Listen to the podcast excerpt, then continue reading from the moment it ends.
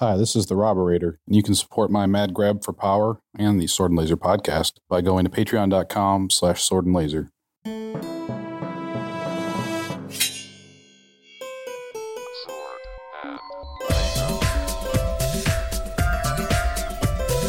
Hey everyone, welcome to the Sword and Laser. I'm Tom Merritt. And I'm Jenny Colvin. Sword and Laser is a book club, but it is so much more. We bring you author interviews, news from the world of science fiction and fantasy, and awesome discussions from fans just like you.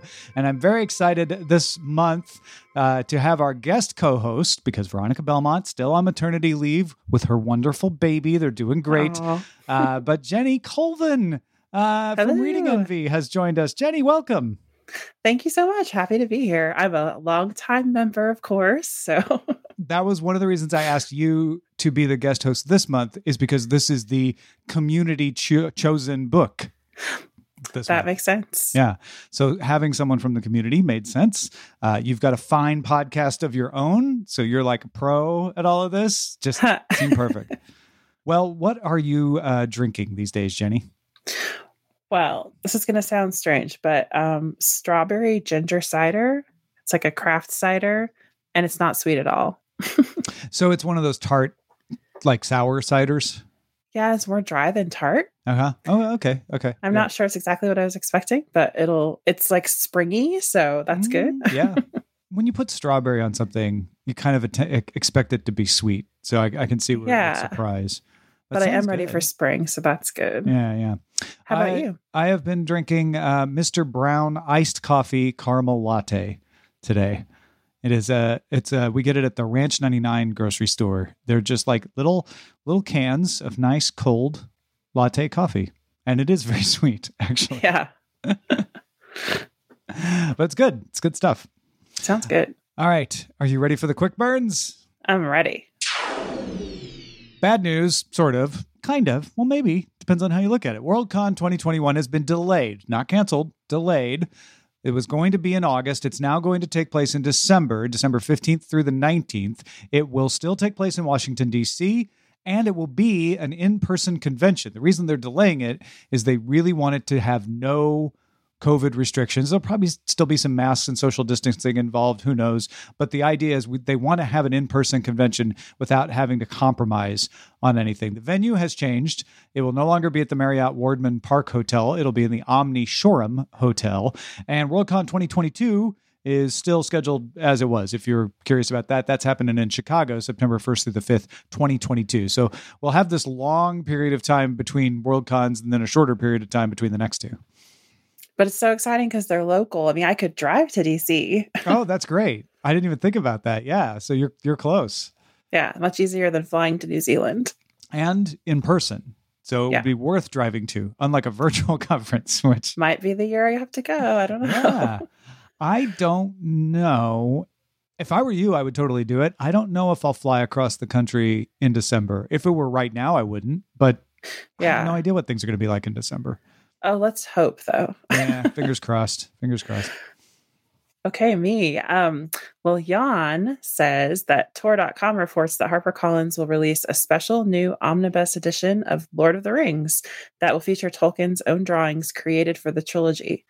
And I think this is also Jan's note that if you're just interested in the art, it might be cheaper to acquire some of the previous books that contain the art. So it's not necessarily new content, just a new package. But you could look at something like Maker of Middle Earth or The Art of the Lord of the Rings. Yeah, I have a copy of the Art of the Lord of the Rings. It was a, a gift from a friend, a big Lord of the Rings fan, and it is gorgeous. I'm still kind of tempted to even get it in a new edition because it's new. Uh, it's looks really gorgeous too. I'm just looking at it. And the- omnibus means it's all one volume, right? Yeah, yeah. Mm, hmm It's just nicely nice. bound. Uh, but yeah, I, li- I like that Jan gave us a, a kind of a workaround. If you're like, you know, too too rich for my blood, you can still Yeah. find some of that art. Uh, there's also other Lord of the Rings news out there. Uh, Mark posted that a lost Russian made for TV adaptation of Lord of the Rings has been posted on YouTube, parts one and two. Uh, I have been covering this on every show I do. We talked about it on Daily Tech News Show. We talked about it on Cord Killers. We're talking about it here. Uh, this was created in 1991, months before the fall of the Soviet Union. So this is one of the last examples of a Soviet television, and Oh.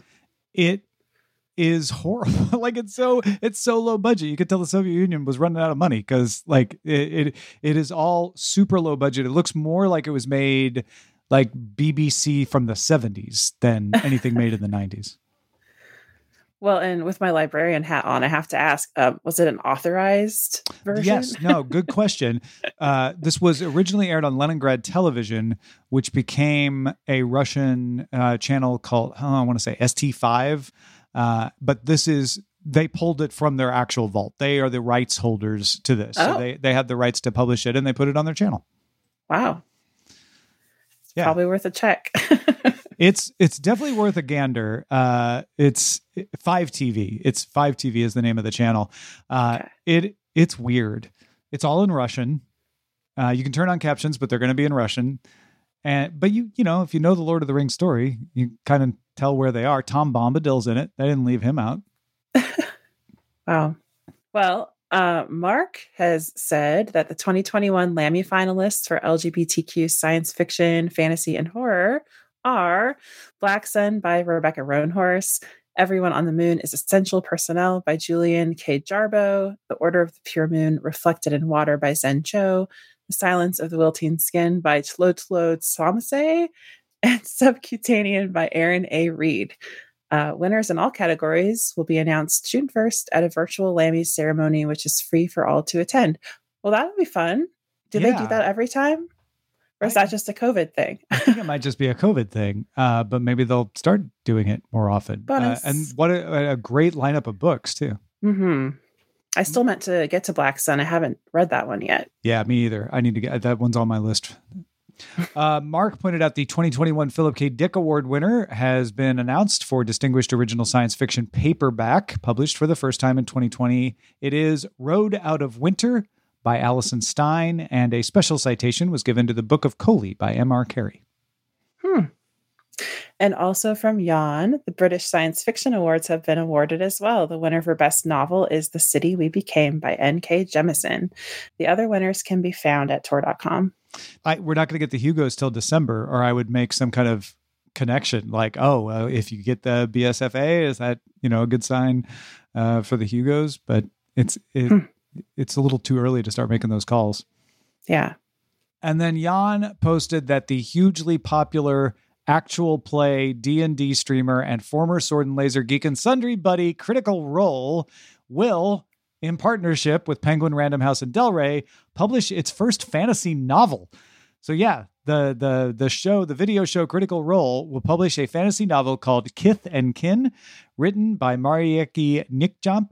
This is where it ends is another thing they they have written. The novel will follow a brand new story featuring the cunning ranger Vex'ahlia and the conning rogue Vax'ildan, and of course Trinket, years before they meet Vox Machina. After leaving the unwelcoming refuge of Syngorn, the twins become entangled in a web spun by the clasp, and for the first time, Vex and Vax find themselves on opposite sides of a conflict that threatens the home they have carried with each other for years. Kith and Kin will hit shelves October 26th, 2021. Uh, gold star for pronunciation of a lot of words. uh, yeah, I'm not going to claim that I got them all right, but I did actually pronounce them some in some way. Yeah. Uh, let me, yeah, trinket. I'm pretty sure I nailed that one. So Yeah. Yeah, I, I like this idea of. Uh, I mean, Critical Role obviously built because it's D and D for stories. They tell stories all the time, so it makes sense that they would they would put out a novel. yeah, it's such a great idea. All right, let's time to bear your sword. Our feedback from the audience.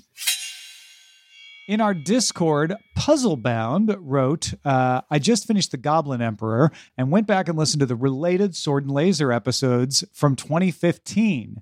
I came for the Goblin Emperor discussion, but stayed for everything else. The time capsule nature of the podcasts are so great.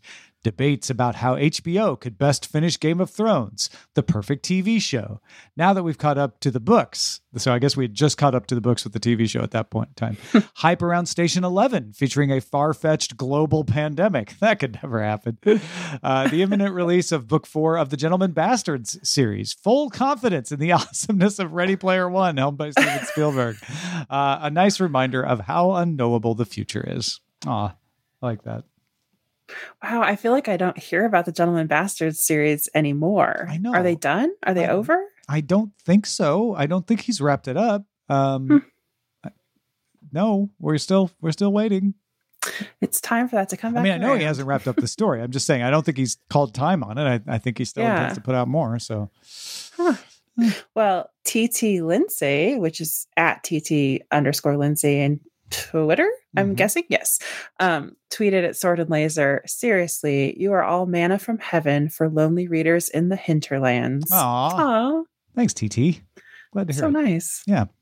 And then also from Discord, Aaron Bell uh, wrote, I'm reading and listening to Blindsight for another book club. This one has been on my list for a long time. So, do spacefaring vampires make it sword or a laser? It seems to lean heavily to the latter, but I'm only 50% in. It looks like this was a sword and laser read back in 2011. And Tassie Dave responded, I remember at the time that Blindsight was pitched as being hard science fiction, which a few people had a problem with because vampires. Face with raised eyebrow, bat, vampire, bat emoji.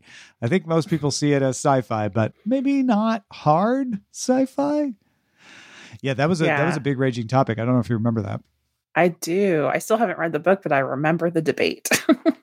Yeah, I I feel like I I can't even remember what my position was back then, but I in, in my memory, I feel like there was enough hard sci-fi in it that if you just said, "Okay, but vampires," it was hard sci-fi. It was Mm. hard sci-fi but with vampires. And I know there was a like a biological explanation for the vampires and everything. So ah, see, that's Yeah. science. yeah, yeah. uh, Uh, just to, just I enjoy it. Don't get too caught. I feel weird reading this one um, because it's about me. But um, Turf Kristen says, so excited to see Jenny as a guest host. Also, wow, a book I voted for won. This is the first time that's happened in March Madness, I think. Congratulations, Turp congratulations. Kristen. uh, yes, and we were very excited to see you. And thank you. All right, let's get to our book of the month discussion now. Because our book this month, "The House in the Cerulean Sea," was picked by the tournament. Uh, it means that a lot of people were maybe kind of hoping that the other book would win and maybe kind of excited to read it. And this happens with our tournament a lot, which a lot of people are going to read both books. Uh, and some people are definitely going to read the book that didn't win the tournament, which is Gods of Jade and Shadow by Silvia Moreno Garcia. And Jenny, you had the great idea of passing along some information about this because I, I are you going to read it? Oh, I read it. Oh, you I read it. That's actually- right. That's right. Yeah. Yeah, before the final round, I bought it because I felt like I was going to be prepared. And um, I was actually a little surprised it didn't win, but I did read it last week. I thought it was great. I've read other books by this author. So she has this way of taking Mexican mythology and folklore and then like a time period and then writing a story, usually about um, independently minded woman Uh-huh. who has to do something like so. This one is based on characters from the Popol Vuh, which is a um, Mhm. mythological kind of text, folkloric text from, you know, way back in like Guatemala type region. And so it's the gods. yeah, and she has to travel with one of the gods across right. the Yeah. country. Mhm. So yeah, it's it's pretty exciting. And um, if you like fantasy mixed with like mythology and folklore, it's a great a great read. That is amazing, and that's always the problem with the tournament is we always get two really good books uh, at Yeah. the end, and they're both they're always both worth reading. And there's, I mean, it's almost random that one of them wins usually. Yeah. Uh, so I was excited about the top four. I, there's one more on there that I haven't read that I still want to get back to. I'd read the Aaronovitch or Aaronovitch, mhm. but I can't remember what the fourth one was. uh, yeah, I had to pull up the tournament, which I can do. But it looked great too. yeah, They all look great. but I I always think of the tournament really as a way to hel- help people get exposed to more books, and they should read all of them if they want to. You know, like it's it's definitely not uh, it's not a problem. The Ruthless Ladies Guide to yes. what was it? To uh, Ruthless Magic? Lady's Guide to Wizardry by C.M. Waggoner was the other one, Uh, to Wizardry. Yeah, that one sounded fun. and Rivers of London. And we need some fun. Yeah. yeah, actually, um, that might be one of the reasons the House in the Cerulean Sea one is it it feels a little lighter hearted uh, than maybe Gods of Jade and Shadow. So so you pick your flavor, you know. Uh, Yeah, I think it's really gotten a lot of um, credit for being the feel good book of the year. So Yeah, yeah. Uh, well, anything else about Gods of Jade and Shadow and you, you want to pass along before we kick off House? I mean, I just think I, people should read any one of her books. She reads or she's written all these different tiny like subgenres. And so if Gods of Jade and Shadow doesn't quite sound like it, there's a vampire Mexico City one and there's a I think there's a mystery one. So I think she's great. Excellent. Uh, go check it out. Silvia Moreno Garcia, Gods of Jade and Shadow. All right, non spoilery. We're going to talk about uh, this month's pick, The House in the Cerulean Sea by TJ Klune. Uh, Klune was born in Roseburg, Oregon, and apparently began writing fiction as early as eight years old. Uh, Klune's influences are cited on Wikipedia as Stephen King, Wilson Rawls, Patricia Nell Warren, Robert McCammon, and Terry Pratchett. And it's our second asexual uh, author in a row, second ace author. Uh, wrote several novels featuring queer characters, including The Extraordinaries, How to Be a Normal Person, and Into This River I Drown, which actually won a Lambda, uh, won a Lammy uh, for Best Gay Romance in 2014. On his website, in his biography, TJ Klune says, being queer himself, TJ believes it's important now more than ever to have accurate, positive queer representation in stories. Uh, that said, similar to Elatsoe, I'm only partway through House. Uh, it is the same tone of being who you are is not they don't wave a flag over it. It's this character is like that, and that's normal in this world. Uh, and I, Mhm. I, I think that's that's a great way of doing representation, as we talked about with Alex on Elatsoe, because it says, yeah, no, it's normal to have an ace character. Why wouldn't you? Uh, what is more weird is that you're in a world where you know children have special powers and need to be investigated by uh, someone like Linus Baker, who is a by the book caseworker in the department in charge of magical youth. Yeah, but I think if you've read even just like the first few chapters, he's the one that's going to go on the journey, right? With exploring that idea of Mhm. whether or not people should be able to make judgments about others based on who they are, you know, whether they're magical or cranky or whatever it is. Well, and uh, TJ Klune actually worked as an insurance examiner, as a claims examiner. Uh, so I feel like he can bring that to this character, to to the Linus Baker. Uh, but it is very much about people. Like Linus Baker is charged with making sure that magical, regulated magical children are being handled properly. Uh, And like you Mhm. say, that brings up a lot of questions. Yeah. So have you started it? I did. Um, ten percent, ten percent in. Uh, Yeah. it's delightful, and I think you've been involved in some of the uh, the uh, the discussions on the site about people saying, "Well, young adult, not my thing," uh, and Yeah. I I I don't think I think you should try it anyway because it even though it's about children, it doesn't feel like a Harry Potter. It doesn't feel like uh, even a Hunger Games. It does not feel like a young adult to me. I think the cover is probably misleading people a little Mm. bit because it is the most whimsical cover that has come out in 10 years, probably. Yeah, and, it's you know, I don't want to be a pain about it. but- but- uh, and and you've read this before? I have, yeah. Um, it was one of the I was on the Over the Rainbow committee for ALA, which is about adult LGBTQ books, and we picked our top ten, and it's in our top ten for last year. So it was funny that this one because I'd already given my coffee away, and so I've read it before, but I'm reading it again, and this time I'm doing the audio, Mhm. which is a really fun way to kind of slow down and you know notice more things Oh, so cool. i stopped about the time where all of the people in the house on the sea have sat down to dinner so that i just kind of get a refresher of who the characters were and everything like that so okay, so you're just like a scene later than me. yeah I haven't got to dinner yet, but I'm, I'm Okay. right, right. I'm right there, right behind you. It sounds like. Yeah and i should say too that um linus that's his name right? Linus, Linus has been sent with these files that he's supposed to read about every person every child. And if you go to the author's instagram he has some uh kind of mock-ups of some of them. It's Oh, kind cool. of fun just to look at them. They're a little cartoony but um Uh, kind of get the sense. yeah, uh, I just a little bonus. can tell I'm going to like this already. It comes highly recommended and from. i Dale guess are you doing the audio too Yeah, I am. okay have you heard him say the word gazebo You know, I didn't notice it, but now that you say that, you're right. He did. He, I, I had to kind of correct it in my head, which I mean, I'm sure that's a perfectly legitimate pronunciation somewhere, but not anywhere I've been. Yeah, I think in Italy, I went and listened to YouTube for 15 minutes just to make myself feel better because you know how you could look up how do you pronounce. Uh-huh. you just sat there and going gazebo, gazebo, Yeah. gazebo, gazebo. But otherwise, I think the Awesome. audio is great. yeah, I, I do like I do like the performance quite a bit. Um, uh, in the book briefing on Patreon, I, I pulled a quote from Gail Carriger, who called the book 1984 Meets the Umbrella Ca- Academy with a pinch of Douglas Adams thrown in. And she recommended it uh, when she was on Reading Envy as well, right? She did. You know, Gail Carriger is a longtime friend of Sword and Laser. I remember her video interview that she Yeah, did yeah. with you guys where you guys had tea.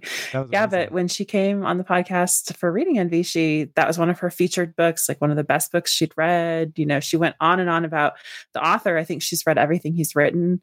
Um, she was a big fan. So that was really nice to hear. Yeah, I'm I'm looking forward to this. Uh, I know we we started off the year even even in December with with some harder edge uh, books. Uh, and it's nice to to have a couple of you know even as Elatsoe had to deal with ghosts and death, it was it was still lighthearted in, in a lot of senses. Uh, House in the Cerulean Sea seems even more lighthearted, but still with stakes. Yeah. There are stakes, and it's for the people that um, are all the different people. So their lives are at risk. So yeah, we can't tell you the more. um, we can't. T- don't tell us why yet. I know it's hard. It's hard to talk around it. So let's talk about YA a little bit more, can we? Yeah, yeah. So so we've talked about this before on the show. Uh, Veronica and I have talked about how you shouldn't dismiss young adult. There's great stories there, but I think there there's still there's still a bit of a legitimate uh, situation where someone's like, yeah, but I just don't want a story with kids in it, or I just don't want a, a school story or something like Mm. that. Um, did what do you think? Well, I mean, I still can't really decide if YA is really a thing or if it's just something that sells books anyway. Uh, Or you know, is it's like how for not a arbitrary is it? cursing and sex? Yeah. Yeah, because I mean, in some levels, I think people are thinking of YA as being too silly or too whimsical, but I feel like I know a ton of YA books that are about super serious subjects like suicide and cancer, and Mhm. you know, you get that whole like cancer novel The subseries. Fault in Our Stars was not a lighthearted book in any way. Yeah. Yeah, so I think teens deal with heavy topics, and I almost think that the lightness of it is for the adults who have, you know, had the bureaucratic job like Linus, and maybe that's not really their calling, and it's more for people like that, you know, like it's more like it, I keep thinking of Good Omens hmm because of maybe one of the characters, but um, like a Terry Pratchett or a, a Neil Gaiman kind of feel. Yeah. I'm definitely getting that that sense from House uh, that that it's in that tradition. Even Gail Carriger compared it to Douglas Adams. Um, but I like I like what you're saying about how young adult is not a genre. It's it's a classification that that signals a couple of different things. Is kind of the way I look at it. Uh, it Yeah. signals that you're you're not going to have certain certain graphic descriptions, maybe, um, and that uh, and that it's not even always silly. It it can be very very deep. It's just it's not going to have a lot of well, I guess I'll just say it again: cursing, sex, etc. Because there's still Yeah. plenty of violence in young adult books. There sure is, especially in fantasy and science fiction, just like what we read. Yeah, yeah. But I do think that even if I don't think that this is a young adult novel, I think it can be enjoyed by young adults. So, Right.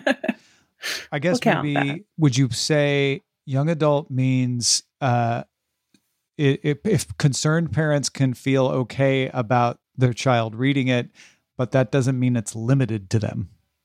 right. That's a good way of looking at it. And I think it's important to look at the age of the protagonist, and Linus is in his 40s. So Oh, right. Yeah. I mean, he's not YA, at least. yeah. Neither is, um, you know, a lot of times people think of The Hobbit uh, as young adult uh, or even younger, and uh, Gandalf is old. Yeah, so you can. that's true. It's it- Hundreds of years, Yeah. if not thousands. you're gonna you're gonna get old people in a young adult story. It's it's for sure. I I, Yeah. get- I I just don't tend to get caught up in the classifications too much. I, I'm more concerned with with the story itself, and so far this story is delightful. Yeah, and you know, I think people should read whatever they want to read. I just I worry about that sub sliver of people who are just going to dismiss it because of this belief that they don't read YA and that they think it is. Like those are the people I just want to like give it a try. Yeah. I, that's what Sword and Laser is all about. It's trying things That's right. that are new. So uh, if you if you try it and you get a few pages in, you don't like it, don't feel bad. Don't you don't have to keep reading. But but yeah, just give it a taste. Promise that this is not like a trick where we say give it a taste and then you're like, oh no, that's horrible, and spit it out. And now you're only going to read YA for the rest of your life.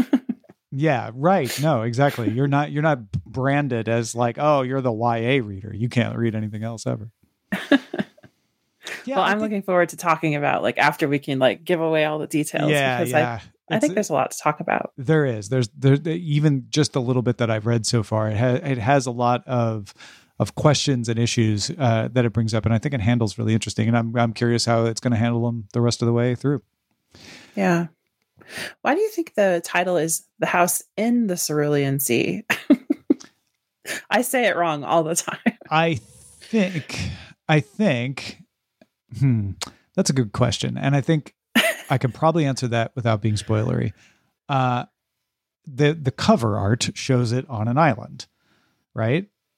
Uh-huh. It's not in Okay. The so the island is in the sea. The island is in the Mhm. sea, and it would be a very long title to say the house on the island in the Cerulean Sea. And I think they really wanted to get the Cerulean Sea in there because why not say Blue Sea? Well, Yes. because you wanted to say Cerulean because it's more specific, it's a pretty word.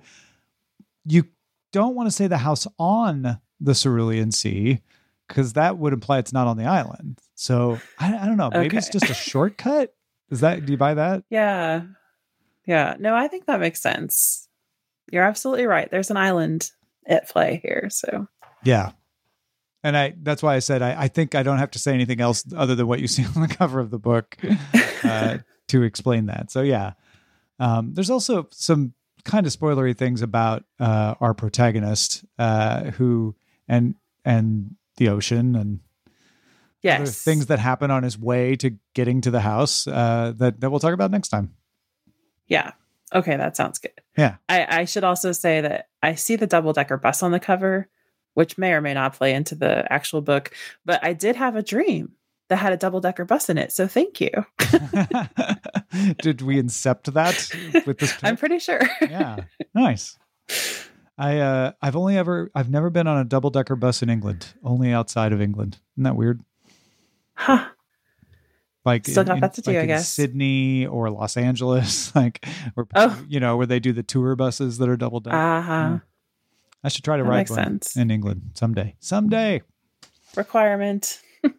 well jenny thank you so much uh, for uh, for stepping in and guest hosting we really appreciate it uh, tell folks about reading envy and where they can go to find more about it Well, Reading Envy is a podcast where I just talk to normal readers about what they're reading. And you can find me in almost every podcast app, but um, you can go directly to readingenvy.blogspot.com if you want to see some of the episodes or subscribe. And of course, uh, the folks on Goodreads can also find Jenny uh, in our Sword and Laser Goodreads as well. So if you haven't popped over there, you'll see her uh, participating in a bunch of the conversations there. Our show is currently entirely funded by our patrons. Thank you to all the folks who back our show. And if you would like to become one of them, head on over to patreon.com slash sword and laser. You're literally helping feed Veronica's baby by doing it. uh, you can also support the show by buying books through our links. Find links to the books we talk about and some of our favorites at swordandlaser.com slash picks.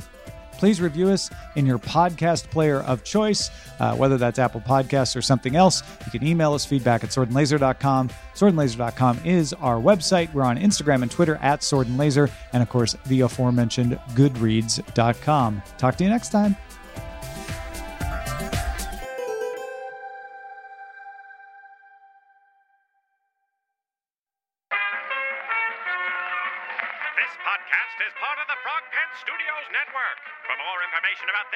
Shows, visit frogpants.com.